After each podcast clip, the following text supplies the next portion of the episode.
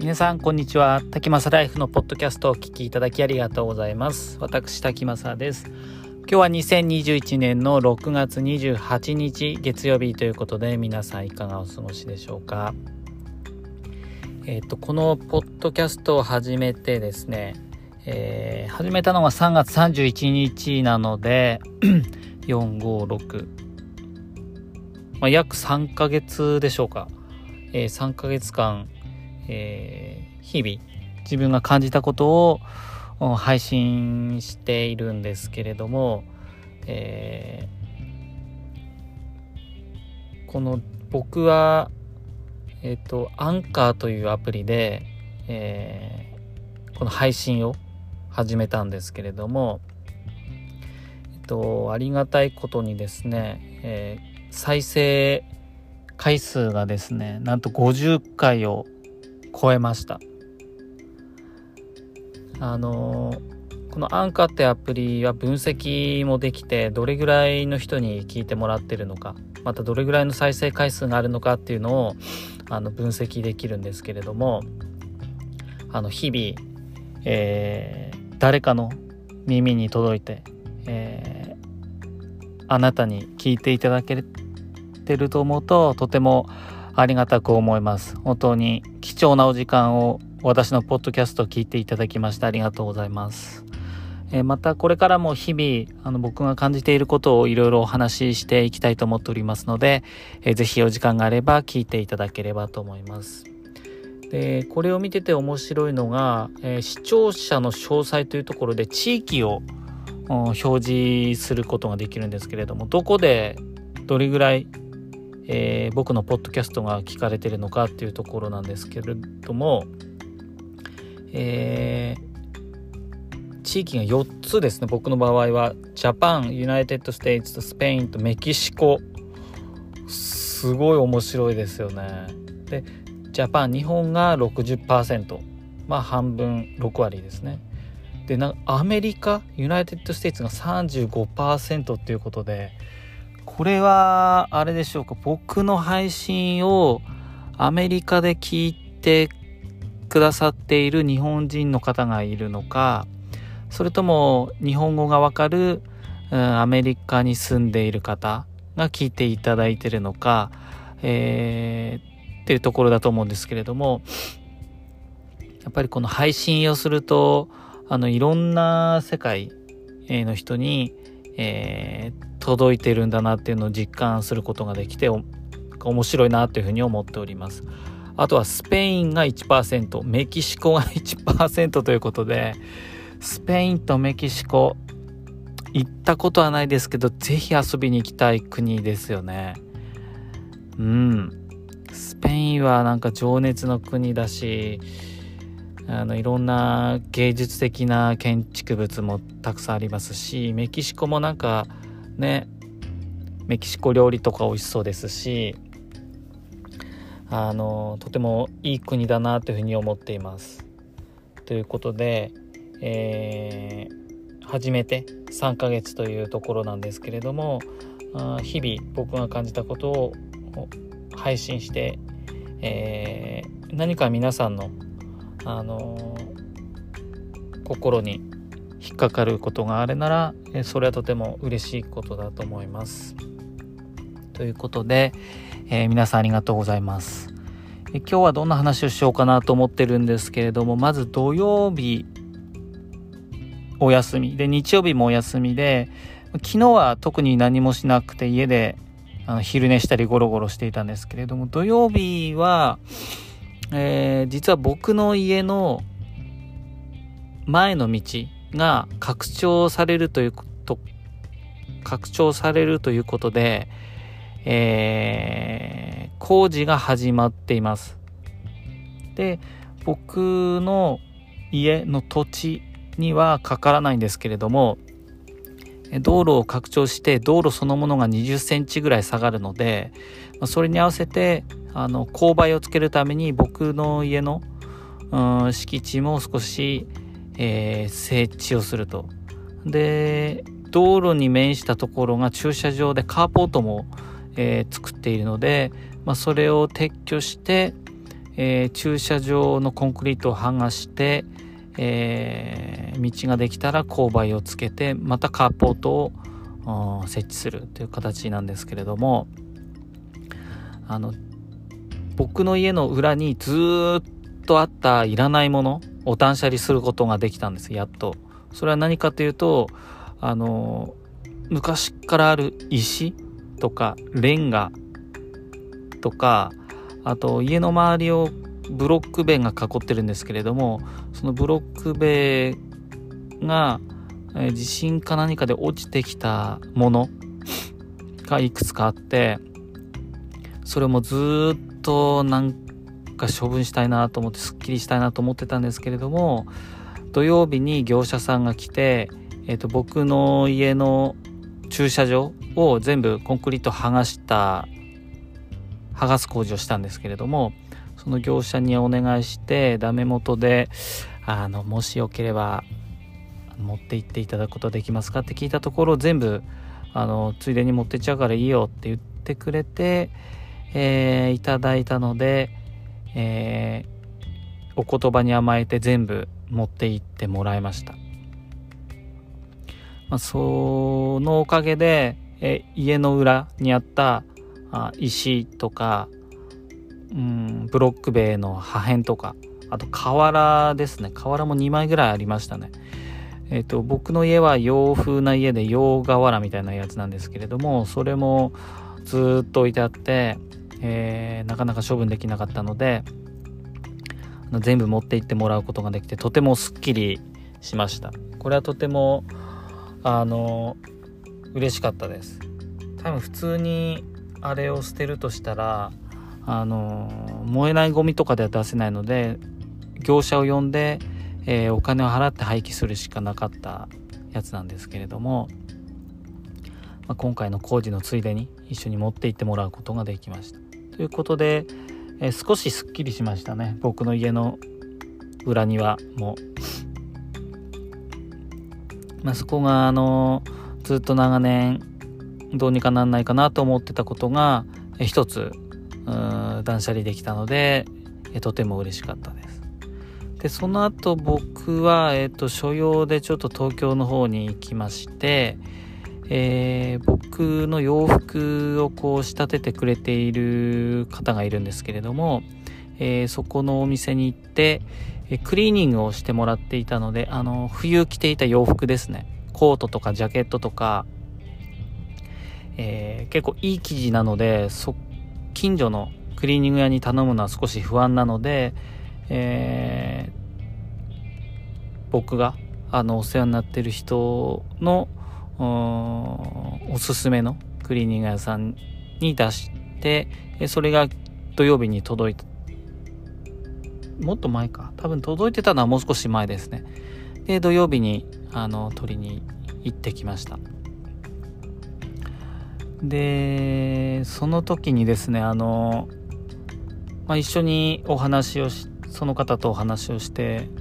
えー、少しまだお時間があったのでお昼ご飯を食べに行ってでまたお店に戻ってくる最中にものすごくお腹が痛くなったんです。もうこれはまずいと。もうトイレにものすごく行きたいんだけれどもあのまあ、僕が通ってるお店通ってるっていうかそのお世話になってるお店っていうのはあの広尾とかの辺りにあるお店なんですけれども南麻布とかですね。で周りもいろんな大使館があるようなものすごい場所でで歩いているところは住宅街なのでもちろんコンビニなんてないですしでもものすごい腹痛に襲われていやトイレに行きたいこのままだとちょっと危ないかも40になってこれはまずいなと思って、えー、いたところまあ結果的にはあのー、まあ、お店にたどり着いてなんとか間に合ったんですけれどももう久しぶりにものすごくこうきつかったっていうお話です。皆さんもあの生きていく中で、えー、ものすごいトイレに行きたくてってお腹痛くなる時ってあると思うんですけれどもあのもうそういう時ってものすごいいろんなこと考えるんですよね。なんでか分かんないんですけど。このまま行ってあとどれぐらい歩けば着くんだろうとかなんかやたら哲学チックなことを考えちゃうんですよね。お腹痛くてトイレに行けない時って。これはあと何分これに耐えればいいのかとかあとお腹の痛みってこう波があると思うんですけれどもあ今すごいピーク来てるやばいけどこれを乗り越えれば少し収まるかなって思いながら、えー、少し歩いてると収まったのでああ収まった。でも絶対次第2弾第3弾が来るからその間になんとかトイレに行きたいけどもし間に合わなかったらどうしよう。でも誰に絶対ここら辺普通の住宅街だし高級住宅街だしいきなりトイレ貸してくださいって言って貸してくれないだろうしとかいろんなこと考えてここでもうあの我慢しないわけにはいかないとかあと何歩歩いたらたどり着けるんだろう。この今が多分自分の人生で僕の人生の中で一番きついタイミング今まさにきついからこれを乗り越えてあのトイレに入った時のあのあすっきり感っていうのを味わいたいとか思いながら、えー、なんとか10分ぐらいですね。歩いてあの、まあ、やっとトイレにたどり着いたんですけれども、まあ、その間あのその方といろいろ話して、えー、気を紛らわすことはできるんですけれども正直全く話は頭に入ってこなかったですね。とにかくトイレに行きたいと。とにかく今のこの苦しみ、お腹の痛みから解放されたいっていう一心で、えー、表面上はあのその方とお話ししながら歩いてたんですけれどもまあ僕の頭の中もトイレだけでしたね 久しぶりですねあんなにあの、お腹が痛くなってトイレに行けずに歩いていかないといけないっていう状況は本当に久しぶりでした。とてもきつかったですね。うん。でも、なんとか頑張って、えー、またお店に戻ってきて、えトイレを借りて、え無事、あの、用を足すことができたので、えー、なんかその時の脱力感というかもう本当に疲れちゃってぐったりみたいな感じですよね。うん。まあでも良かったなと思いました。うん。無事このね綺麗なままでいてよかったなってほっとした安堵感っていう感じでした。土曜日はあの多分僕ぐらいじゃないでしょうか。そんなに腹痛であのいろんなことを考えるのは。結構なんか深いところまで考えるんですよね。この腹痛はなんで腹痛なんだろう。あ今日の朝あれ食べたからか。うーん。でもこれでもし間に合わなかったらどうなるんだろう。といやでも間に合わなかったことを考えるよりも間に合うようにどういうふうにえー、この歩くか歩き方を工夫するかあ大股で歩くとちょっと響くから小股で歩くとかあとはそのお店に戻ったらどういう靴を脱いで、えトイレに向かって、えズボンを下ろして、えトイレの蓋を開けてっていうのをなんか事細かく考えちゃうんですよね。そういう一日でした。とてもあのきつかったんですけれどもあの無事まあ終わってよかったなって感じですね。で、えー、クリーニングでクリーニングに出していた洋服を引き取ったので、えー、あとはあ、えっと、東京に行くと僕はあの、まあ、東京に行く場所にもよるんですけれども大体あの有楽町にあるあれ今交通会館って呼ぶのかな？あの有楽町の駅を降りて目の前にあの大きなビルがあるんですけれどもその中に北海道のアンテナショップがあってそこのメロンアイスアイスクリームのソフトクリームですね。ソフトクリームもバニラとメロンとミックスがあるんですけれどもそこのメロンがとてもお好きで、え、よく食べに行くんですけれども土曜日もあせっかく東京に来たからアイス食べようと思って、えー、アイスを食べました。そこのソフトクリームはですねやっぱ北海道直送だと思うんですけれどもあのすごくすっきりしていた後味もさっぱりしているのであのとても美味しいんですよね。夏食べても冬食べてもいつ食べてもすっきりとした味があの楽しめるのでもしあの興味がある方は是非行ってみてください。夏とか結構並んでるんですけれどもあの昨日行ったらちょうどコロナ対策でえっ、とアンテナショップも人数制限をしていたので、えー、あんまり混んでいなかったです。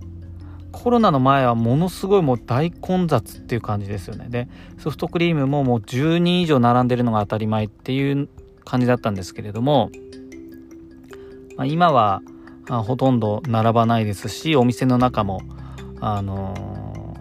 ー、間隔を空けて買い物もできますしアイスを買ったら、えー、そこの、うん、ちっちゃいコーナーなんですけれどもそこで食べてもいいし、えー、この建物の中じゃなくて外で食べてくださいっていう表札も書いてあったので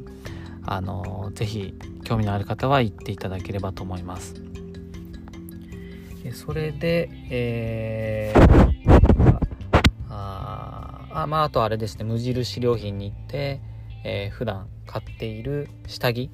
を購入して、えー、帰ってきました。で、えー、日曜日はえー、特に出かけたところはないんですけれども、えー、そのクリーニングで戻ってきた洋服をクローゼットにしまうのにいつもあの無臭打で無臭打を買ってきてあの洋服にかける袋があるんですけれどもそれをかけて、えー、冬まで、えー、保管しておくというような感じになってます。っていうところで今日のお話はえー、まずいつも聞いていただいている皆さんにありがとうございますという感謝の言葉と僕の家の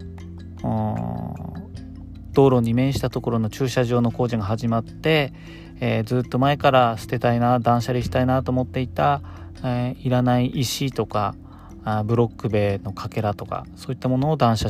断捨離することができました。あとはあお世話になっている洋服のお店に行って、えー、クリーニングをお願いしていたものをピックアップしてあとはものすごくお腹が痛かったので大変でしたという話になります。というところで今日はいろんなあの取り留めもない話を、まあ、いつもそうなんですけれどもあのこれが僕の土日ということでした。今日もお聴きいただきましてありがとうございます。あなたにとって今日も素敵な一日となりますように。それではまた。